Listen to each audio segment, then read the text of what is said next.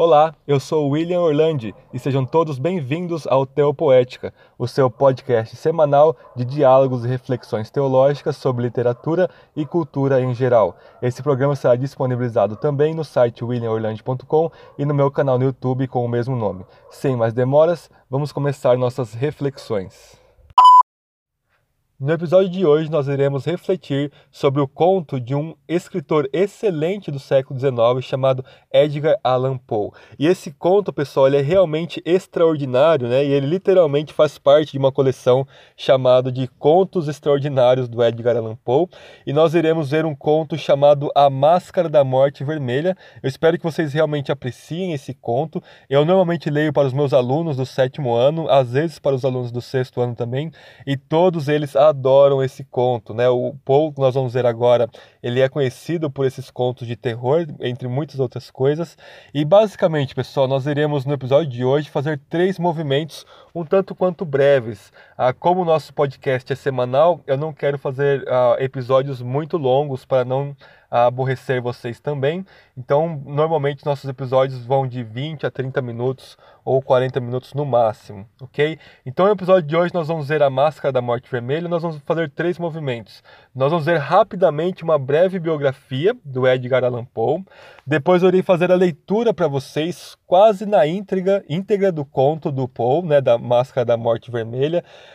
Essa leitura vai durar aproximadamente 11 minutos, tudo bem? Então, se vocês já leram o conto e quiserem pular, vocês podem fazer isso, mas eu não aconselho. É sempre bom relermos e ouvirmos, né, a leitura dos nossos contos favoritos. E no terceiro momento, nós vamos fazer uma análise comparativa entre esse conto do Edgar Allan Poe e algumas questões da narrativa bíblica de um ponto de vista cristão. Eu não quero, em nenhuma hipótese, alegorizar nem a Bíblia e nem o conto do Edgar Allan Poe, mas nós iremos fazer comparações meramente ilustrativas, vendo que até mesmo nesse conto de terror de Poe existe certa intertextualidade bíblica, certas alusões a alguns textos bíblicos, tudo bem? Então é nesse sentido que nós vamos caminhar neste episódio. Então vamos começar falando brevemente sobre a vida do Poe. Edgar Allan Poe, e ele nasceu como, na verdade, Edgar Poe somente, vocês vão entender de onde veio esse Allan do meio.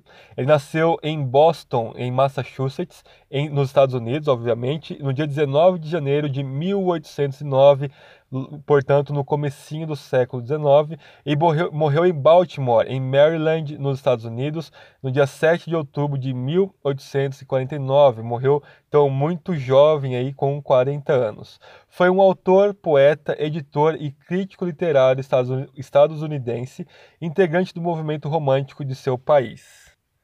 O Poe, pessoal, ele é conhecido por suas histórias que envolvem o mistério e o macabro também. E ele também foi um dos primeiros escritores norte-americanos de contos e é geralmente considerado o inventor do gênero de ficção policial, também recebendo crédito por sua contribuição ao emergente gênero de ficção científica. Então, esse gênero que nós gostamos tanto, que existem milhões de séries e filmes sobre ele, que popularizou-se muito com Arthur Conan Doyle, né, com o Sherlock Holmes, ou com a Agatha Christie, ainda muito mais, uma das escritoras mais lidas e vendidas do mundo, né, com o seu detetive Poirot e outros contos. Foi, na verdade, o Edgar Allan Poe que começou com esse gênero de ficção policial, né? Esse gênero assim, de detetive. E o próprio Conan Doyle era muito fã e um leitor vivaz, né, do Edgar Allan Poe. Então, alguns críticos vão dizer que não, que outros escritores na França, por exemplo, um pouquinho antes de Poe, começaram esse gênero, mas outros reconhecem que foi, na verdade, ele quem foi, na verdade, o pai desse gênero literário tão querido por milhões de pessoas desde seu início. Além de tudo isso, ele foi o primeiro escritor americano conhecido por tentar ganhar a vida através da escrita por si só. E adivinhe se deu certo ou não, né? Será que o Poe ficou rico vivendo só dos seus escritos? Na verdade, muito pelo contrário. Ele viveu uma vida financeira e uma carreira com muita dificuldade financeira, né? E se é dito isso dos Estados Unidos do século XIX, a gente pode mais ou menos dizer que o Brasil, ainda no século XXI, se é muito difícil viver somente da literatura e dos escritos, né? Por exemplo, de contos, poesia, narrativas, etc. Então, como eu falei para vocês, ele nasceu como Edgar Poe, somente, né, em Boston, e quando jovem ficou órfão de mãe, o qual morreu pouco depois de seu pai abandonar a família. Então, pessoal, assim, ele tinha um irmão mais velho já, e ele tinha uma irmãzinha mais nova que ele também. E o seu pai, ele era um ator, até que um pouco reconhecido de sua época, e ele simplesmente resolveu abandonar a família, e por causa disso, né, acarretou-se muitas gravidades em relação a esse abandono, até mesmo financeira. A mãe dele morreu logo após, né, um pouco depois de ter dado à luz a sua irmã mais nova. Então a gente percebe que o Poe, ele já tem um começo de vida um tanto trágico, com muitas dificuldades, né, com o abandono do pai, o que acarreta em muitas consequências para o restante da sua vida. Ele foi acolhido por Francis Allan e o seu marido Joe Allan de Richmond, na Virgínia, mas nunca foi formalmente adotado. Então esse casal acabou acolhendo, né, o Edgar Allan Poe, e é daí que vem o nome do meio Allan, ok? Por causa da Francis Allan e do John Allan que o adotaram. Então logo depois ele virou Edgar Allan Poe. Ele frequentou a Universidade da Virgínia por um semestre, passando a maior parte do tempo entregando-se a bebidas e às mulheres. Nesse período teve uma séria discussão com seu pai adotivo e fugiu de casa para se alistar nas Forças Armadas, onde serviu durante 2 anos antes de ser dispensado. E depois dessa falha como cadete em West Point, ele resolveu de fato e de vez deixar a sua família adotiva. Sua carreira começou humildemente com a publicação de uma coleção anônima de poemas chamada Tamerlane and Other Poems, né? Tamerlane e Outros Poemas, em 1827. Logo depois disso, ele muda um pouco seu foco da poesia para a prosa e passa os anos trabalhando em revistas e jornais, o que acabou ficando conhecido como crítico literário de sua época. Por causa do seu trabalho, ele teve que mudar muitas vezes, em muitas cidades, né, de Baltimore para Filadélfia, por exemplo, depois teve que mudar para Nova York, e foi em Baltimore que ele casou-se com Virginia Clemm, que era sua prima de apenas 13 anos de idade. Muito controverso isso para os nossos dias, né? Em 1855, Poe publicou seu poema The Raven, o qual foi um sucesso instantâneo e, de fato, até hoje, o The Raven é uma das obras mais conhecidas do Poe. 2 anos após a publicação do The Raven, a sua esposa, então, morre de tuberculose, ela chega a falecer, e após a viuvez, o Poe ele parte, então, para um projeto de criar o seu próprio jornal, chamado The Pen, e posteriormente renomeado como The Stylus. Porém, no dia 7 de outubro de 1849, aos 40 anos, morreu antes que o jornal pudesse ser produzido. A causa de sua morte é desconhecida e foi por diversas vezes atribuída tanto ao álcool, como, por exemplo, a congestão cerebral, cólera, drogas, doenças cardiovasculares, raiva e até mesmo suicídio, bem como tuberculose, entre outros agentes. Então, pessoal, até a morte do Poe ela é envolta de mistério, assim como seus contos. Então, de forma muito breve, assim, muito de relance para vocês, eu apresentei para quem não conhecia esse autor fantástico aí do século XIX, o nosso querido e estranho Edgar Allan Poe. Prossigamos então com a leitura da Máscara da Morte Vermelha, de Edgar Allan Poe. Estarei lendo na tradução de Marcelo Barbão, uma tradução muito boa do conto em que nós estamos nos baseando. Diz assim o conto então de Poe. A morte vermelha há muito tempo devastava o país. Nenhuma peste jamais fora tão fatal ou tão hedionda. O sangue era sua encarnação e seu selo. O vermelho e o horror do sangue. Havia dores agudas e súbita tontura, e em seguida a profusa hemorragia pelos poros, finalizando com a morte. As manchas escarlates no corpo e especialmente no rosto da vítima significavam a marca da praga e impediam toda ajuda e simpatia das outras pessoas. E toda a contaminação, progresso e término da doença duravam 30 horas. Mas o príncipe próspero era feliz, destemido e sagaz. Quando seus domínios estavam bastante despovoados, ele convocou à sua presença 1000 amigos sadios e irreverentes entre os cavaleiros e damas da sua corte. E com este retiraram-se para a profunda reclusão de uma de suas abadias fortificadas. Era uma estrutura ampla e magnífica, criação do próprio gosto excêntrico e augusto do príncipe. Uma muralha forte e alta cercava. Essa muralha tinha portões de ferro. Os cortesãos, tendo entrado, trouxeram forjas e martelos e soldaram as trancas. Resolveram não deixar nenhuma forma de entrar nem sair aos repentinos impulsos de desespero ou do frenesi. A abadia tinha muitas provisões. Com tais precauções, os cortesãos poderiam desafiar o contágio. O mundo externo poderia cuidar de si mesmo. Enquanto isso, era tolice chorar ou pensar. O príncipe tinha providenciado tudo o que era necessário para o prazer.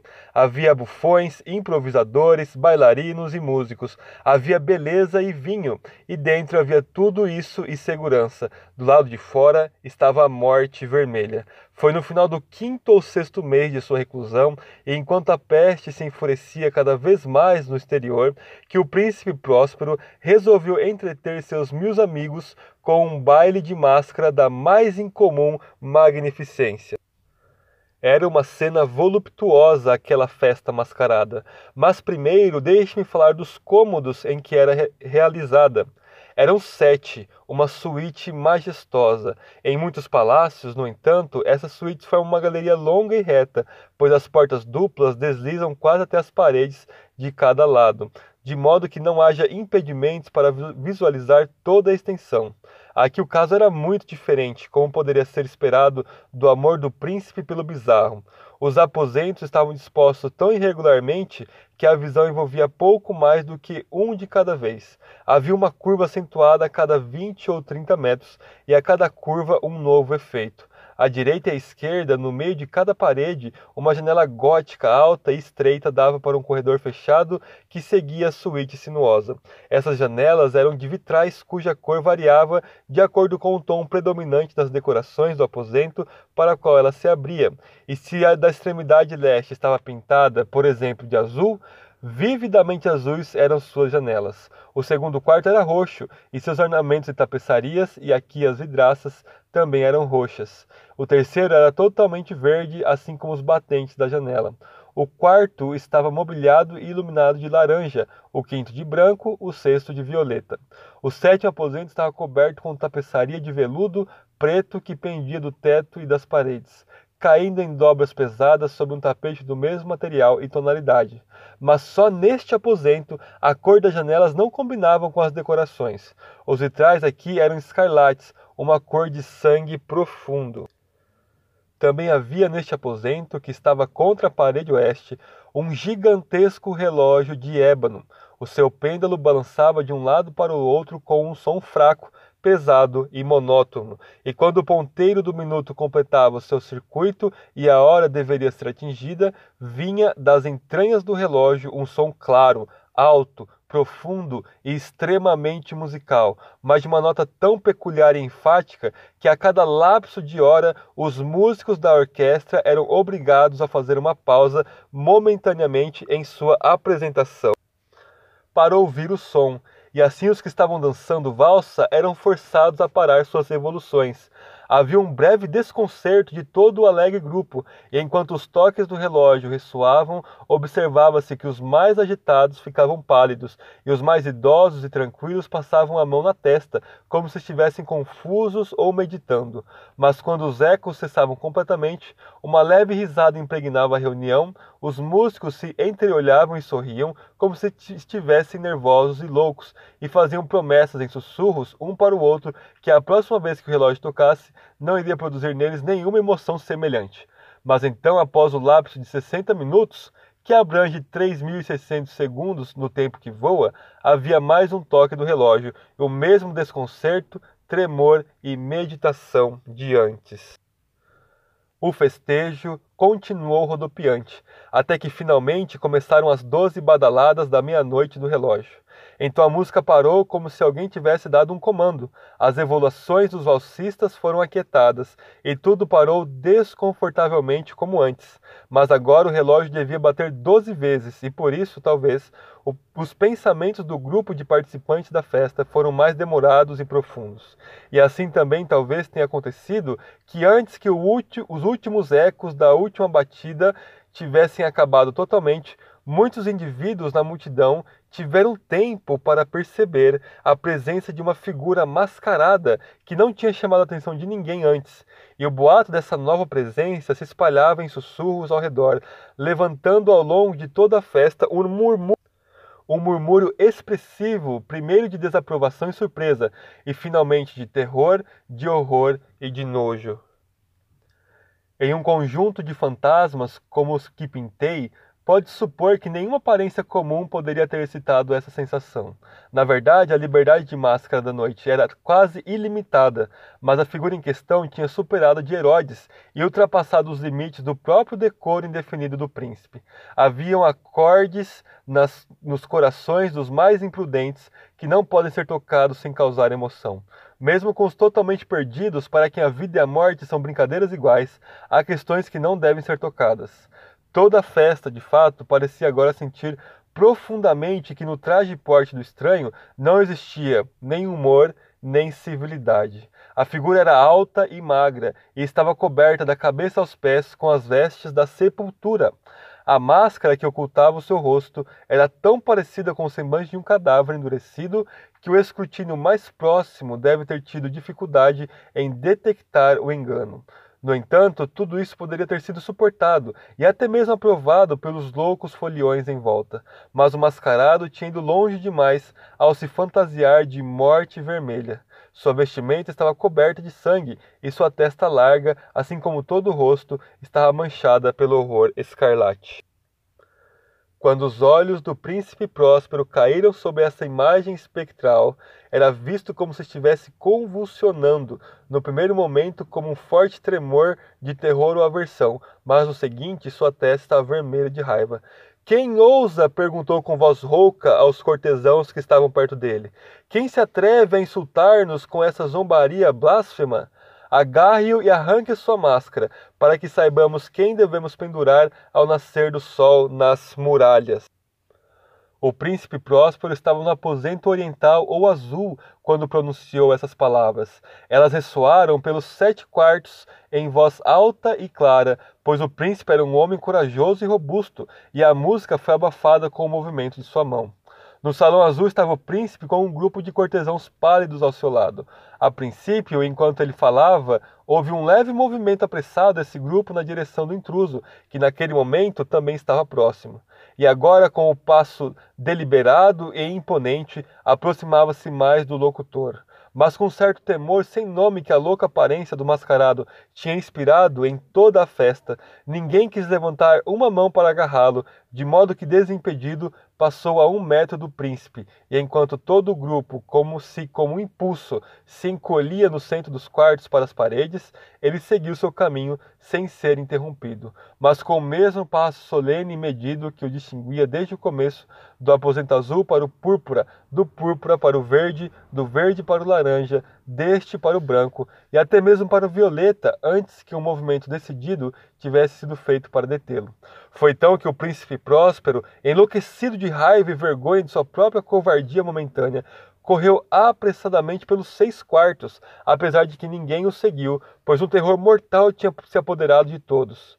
Ele ergueu uma adaga desembainhada e se aproximou, em rápida impetuosidade, a 1 metro da figura que caminhava, quando esta, tendo atingido a extremidade do aposento de veludo, virou-se subitamente e confrontou seu perseguidor. Houve um grito agudo e o punhal caiu brilhando sobre o carpete, e sobre este caiu instantaneamente morto o príncipe Próspero. Então, juntando a coragem selvagem do desespero, uma multidão de foliões imediatamente correu para o aposento negro e, agarrando-o mascarado, cuja figura alta tinha ficado ereta e imóvel à sombra do relógio de ébano, retrocedeu horrorizada ao descobrir que a roupa mortuária e a máscara de cadáver, que tinham puxado com uma grosseira violência, não possuía nenhuma forma tangível. E agora tinham reconhecido a presença da Morte Vermelha. Ela veio como um ladrão na noite, e um a um caíram os foliões nos corredores cheios de sangue e de seu festejo e morreram na posição desesperada de sua queda. E a vida do relógio de ébano desapareceu com a do último dos convidados da festa, e as chamas dos trispés se apagaram, e escuridão, decadência e A Morte Vermelha mantiveram um domínio ilimitado sobre todos. Bom, pessoal, nessa última parte do nosso podcast, nós iremos fazer uma breve análise e comparação, então, deste conto do Edgar Allan Poe com a fé cristã. Mas nós vamos focar principalmente na questão dos cômodos aos quais o príncipe Próspero está e acaba correndo, né, até a morte. Mas antes disso, nós iremos analisar rapidamente algumas coisas. Como, por exemplo, o nome do príncipe Próspero, né? Próspero, para quem está acostumado um pouco mais com a leitura, né, da literatura, especialmente Shakespeare, vai imediatamente reconhecer a alusão, né? E quem não está acostumado talvez não vá reconhecer esta alusão. Provavelmente vem, então, de uma comédia de Shakespeare, né, chamada A Tempestade, considerado pela maioria dos críticos talvez como a última peça escrita pelo Shakespeare. E nessa peça nós temos então a figura protagonista ali de Próspero, que era o Duque de Milão, né, que relativamente era até um bom governante, mas que gostava mais de leitura de livros, né, digamos assim, do que de governar, e acabou otorgando muita autoridade, muita responsabilidade para o seu irmão, que acabou, por assim dizer, surrupiando o seu governo, né, ele acabou fazendo um motim lá e tomando o governo do seu irmão e banindo tanto Próspero como sua filha Miranda para uma ilha. Na verdade, eles iam serem mortos, né? Mas por alguma compaixão ali do irmão rebelde, acabou colocando ele num barquinho sem nada e acabaram abarcando numa ilha. E nesta ilha, o Próspero ele acaba então aprendendo magia. E magia no estilão do Harry Potter mesmo, que nós estamos acostumados hoje em dia, né? E acaba sendo ali um manda-chuva daquela ilha, acaba mandando em vários espíritos que ali está. E ocasionalmente ele faz uma tempestade quando seu irmão está, né, nas redondezas com o barco, acaba trazendo seu irmão para a ilha que ele dominava. Em vez de vingar-se, ele acaba perdoando. É uma belíssima história shakespeariana aí. E no primeiro momento existe um contraste. Ainda que o Próspero de Shakespeare fora banido, né, ele tinha sido até que um bom governante, né, acabou no final perdoando seu irmão, muito pelo oposto, muito contrário do Próspero do Poe, na verdade, que é um péssimo líder, um egoísta de mão cheia, e acaba, em vez de governando o seu povo para o bem, mesmo em meio à catástrofe da peste vermelha, né, da morte escarlate do conto, ele acaba fugindo, né, de medo, de sem vergonhice mesmo, para o seu forte, né, para o seu castelo, e acaba se trancafiando ali. Mas além desse contraste, muitos críticos acabam mostrando que existem paralelos entre o Próspero shakespeariano e o Próspero de Poe.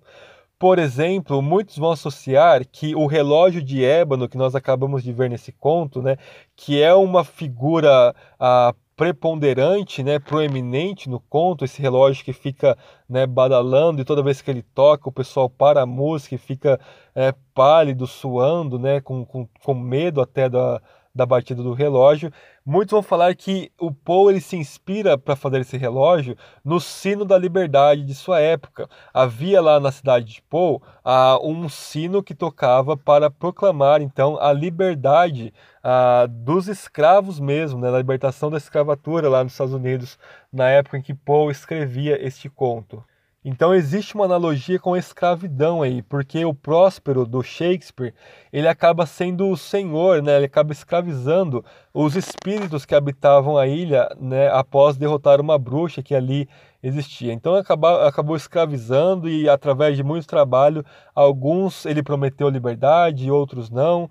Então existe essa temática então do sino da liberdade contra a escravidão, né? A gente pode dizer que os convidados do príncipe Próspero, do Edgar Allan Poe, eram todos escravos ali dos mais sórdidos prazeres libertinos que havia, né? Como eles não tinham mais nenhuma esperança de sair, acabaram se entregando a toda sorte de pecados e vícios, né, e de toda sorte de concupiscência também. Então existem muitas análises interessantes para nós começarmos a pensar um pouquinho mais sobre este conto. Mas o foco, como eu já falei para vocês, será aqueles cômodos em que o príncipe Próspero acaba ajeitando, né, em seu castelo, né, em seu forte. Vocês repararam que os cômodos começam então numa sequência de 7 cômodos com as seguintes cores: azul, roxo, verde, laranja, branco, violeta e por último o preto, ok? E eu gostaria de dizer para vocês que é o passatempo maior, né? O maior passatempo dos críticos literários é ficar tentando descobrir o que essas cores simbolizam, né? Porque claramente o Poe está simbolizando algo com essas cores aqui, né? Claramente não para todos os críticos, ok?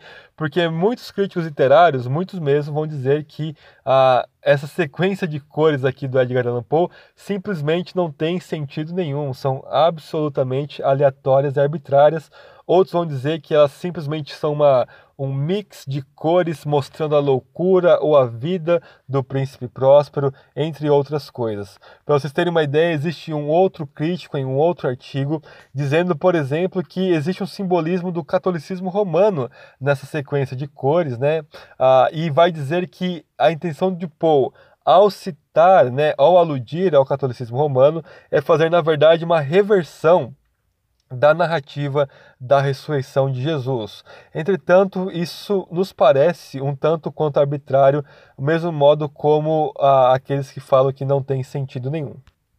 Mas, mesmo assim, muitos têm feito uma pesquisa minuciosa mostrando que na época do Poe existia alguns livros, dicionários e enciclopédias em relação a símbolos e a cores que Edgar Allan Poe conhecia muito bem. Eu vou poupar vocês os detalhes, né, da crítica sobre isso, e eu gostaria de mostrar para vocês qual que é talvez a melhor interpretação que alguns críticos chegaram dessa sequência de cores, o que é absolutamente interessante, o modo como Poe dispõe elas, né, e conhecia do simbolismo quase como universal dessas cores. Então tudo começa com o quarto azul, é o primeiro dos quartos, e é onde o príncipe Próspero está quando começa sua corrida contra, né, o mascarado lá da sua festa. O azul, então, pessoal, para Poe e para o simbolismo da época e também para quase a maioria das culturas grafas, né, ele simboliza, então, a imortalidade, ele simboliza a transcendência e o paraíso, né? Quando nós, por exemplo, olhamos para o céu ou para a imensidão do oceano, causa em nós esse senso de transcendência, de imortalidade, ou até mesmo de origem divina, né? Então é como se toda a disposição dos quartos fosse, então, a trajetória da vida, não só de Próspero, mas de todos os seres humanos. Começa, então, com azul, como se toda a alma procedesse do próprio Deus. E trazendo ainda mais para o Allan Poe, né, para o Edgar Allan Poe, ele era o que nós chamamos de neoplatônico. E no neoplatonismo nós temos a doutrina da pré-existência da alma. Okay? Então a alma, ela pré-existiria em sua cor azul, simbolicamente falando, ela pré-existe ao seu nascimento. Então você pode crer ou não na pré-existência da alma, eu particularmente não creio, mas o ponto é que existe uma origem divina em todas as almas humanas, em todas as vidas humanas. Prosseguindo então do quarto azul, o próximo quarto é o quarto roxo. O roxo simboliza, pessoal, a realeza, são as vestes do rei, né, as vestes reais, bem como também o sacerdócio. Olha só que interessante.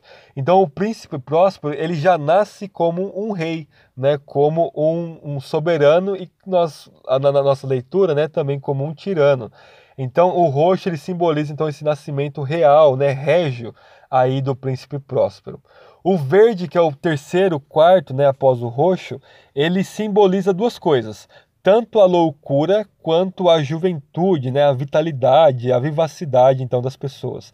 Ou que pode-se falar então dessa loucura da juventude, né, essa sede por viver que os jovens possuem. Logo após o verde, nós temos o quarto laranja, e o laranja vai simbolizar a meia-idade, não somente a meia-idade, mas ele simboliza em muitas culturas, e com muita certeza o Poe tinha isso em mente, ele simboliza a lascívia, a infidelidade e o amor pela falsidade, ou seja, quando o jovem então ele começa a crescer mais um pouco, ele acaba então para o Poe e para o conto aqui se entregando à lascívia, né, a uma vida pecaminosa, a uma vida de vícios, de infidelidade e de falsidade. Logo após o laranja, nós temos o branco. E em muita literatura, principalmente na bíblica, o branco é um símbolo até positivo de pureza e santidade. Entretanto, na mentalidade de Poe, né, e da época, o branco ele simbolizava a palidez, e a palidez referindo-se à enfermidade. Então é quando esse jovem que se entrega à lascívia, ele começa a envelhecer e começa então a ser caracterizado pela cor branca, ou seja, pela cor da palidez, né, da falta de vitamina, da enfermidade mesmo, ok? O que nós podemos falar que é a cor da lepra também. O próximo quarto, então, depois do branco, né, o penúltimo quarto é o violeta. E o violeta é a cor que simboliza o outono, ou seja, a passagem da vida para a morte. Então vejam que as cores elas vão se aproximando cada vez mais da morte inevitável e súbita. E por fim, o último quarto é o quarto preto, que simboliza a morte, o diabo, as trevas, a maldição. Então vejam que o que se começa com o azul, né, com a transcendência, né, a origem divina do nascimento, vai se decaindo, decaindo, até que se chega à morte, ao quarto preto. E esse quarto preto ele é iluminado por uma cor vermelha para ficar ainda mais tenebroso o cenário. E o vermelho simbolizando então o sangue, a praga, a doença. E a mistura do preto com o vermelho simboliza o próprio inferno, né? O próprio egoísmo último e o próprio ódio supremo que existe então nas pessoas. Então, pessoal, essa é basicamente uma análise, né, muito pautada em muitos críticos, tudo bem? Não é aleatório o que eu poupei vocês para nós encurtarmos nosso podcast de muita argumentação aqui. E existe um paralelo muitíssimo interessante com o próprio Jesus nesta disposição de cores aqui. E não somente com Cristo, mas também com Adão. Lembrando que no Novo Testamento, Jesus é considerado o segundo e último Adão. Então, Adão, assim como Próspero, ele começa no quarto azul, né? Ele começa tendo a sua origem diretamente de Deus. Ele, então, prossegue para o quarto roxo, por assim dizer. Assim que Adão é feito, ele é colocado, ele é dito dele que é a imagem e semelhança de Deus. Ou seja, ele vestes são de roxo, simbolicamente falando, é claro que isso não está na narrativa bíblica, apenas fazendo a comparação com o conto. Ou seja, ele é rei e sacerdote lá do Jardim do Éden. Era para ele reinar debaixo do reinado de Deus, como sua imagem e semelhança, e também era para guardar o jardim de todo e qualquer mal, ou seja, era para ter expulso o jardim, a serpente do Jardim do Éden. E isso, esse guardar o jardim, é usado na literatura hebraica posterior para se referir ao guardar do templo feito pelos sacerdotes. Então Adão era o primeiro rei e sacerdote da criação. E ele fazia parte também do quarto verde do Poe, porque ele tinha uma vitalidade incrível e impecável. Entretanto, ele se entregou ao quarto laranja, ele se entregou à lascívia e à infidelidade e à falsidade para com Deus. Ele pecou e Deus disse que no dia que ele pecasse, ele morreria. Então ele começa a participar dos últimos quartos do Poe, por assim dizer. O branco, simbolizando a enfermidade, o violeta, a passagem da vida para a morte, e finalmente o preto. Então ele morre espiritualmente no dia que ele é expulso do Éden, ele vai morrendo então e acaba pelo seu corpo morrendo 9 séculos depois aí de seu pecado, ok? Entretanto, né, por outro lado, assim como o contraste que nós temos em Romanos 5, por exemplo, pelo apóstolo Paulo, Cristo, ele sim, era realmente pré-existente, não como alma humana pré-criada, mas como o Logos de João capítulo 1, como o próprio Deus que criou todas as coisas.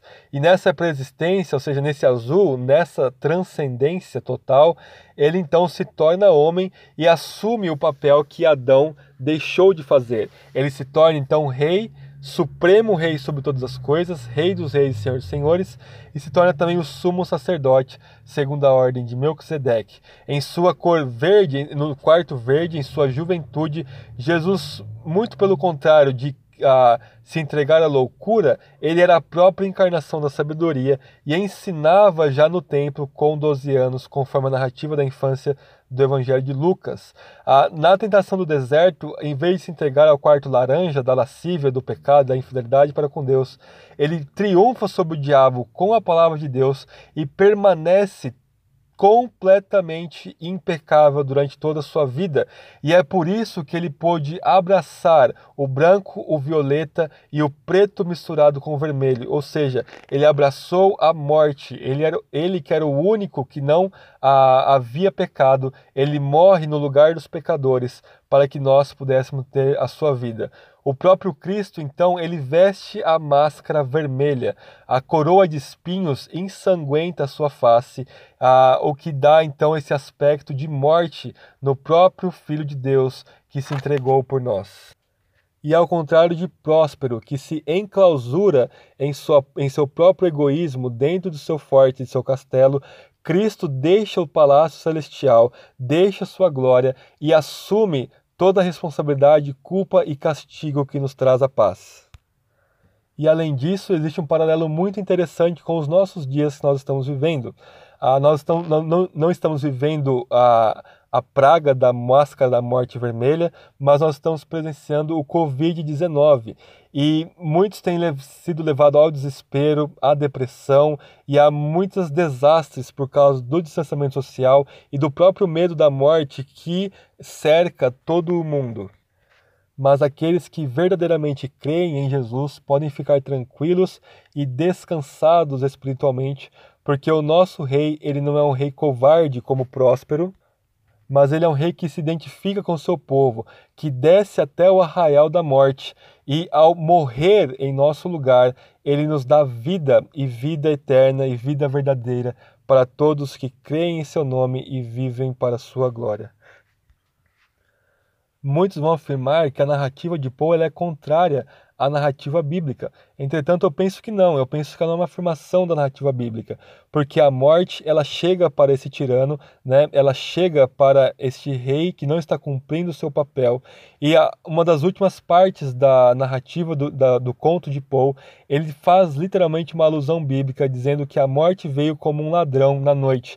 Nós temos isso em Apocalipse 3:3, 1 Tessalonicenses 5:2 e 4 e 2 Pedro 3:10, falando que a vinda do Senhor será como o ladrão da noite. Então, eles não estavam esperando, né, que a morte adentrasse ao seu castelo, mas ela era inevitável, assim como a vinda do nosso Senhor. Então, nós devemos estar preparados para ela, para não sermos pegos de surpresa em sua manifestação, como o próprio apóstolo João disse em sua primeira carta. Então é isso, pessoal. Espero que vocês tenham gostado.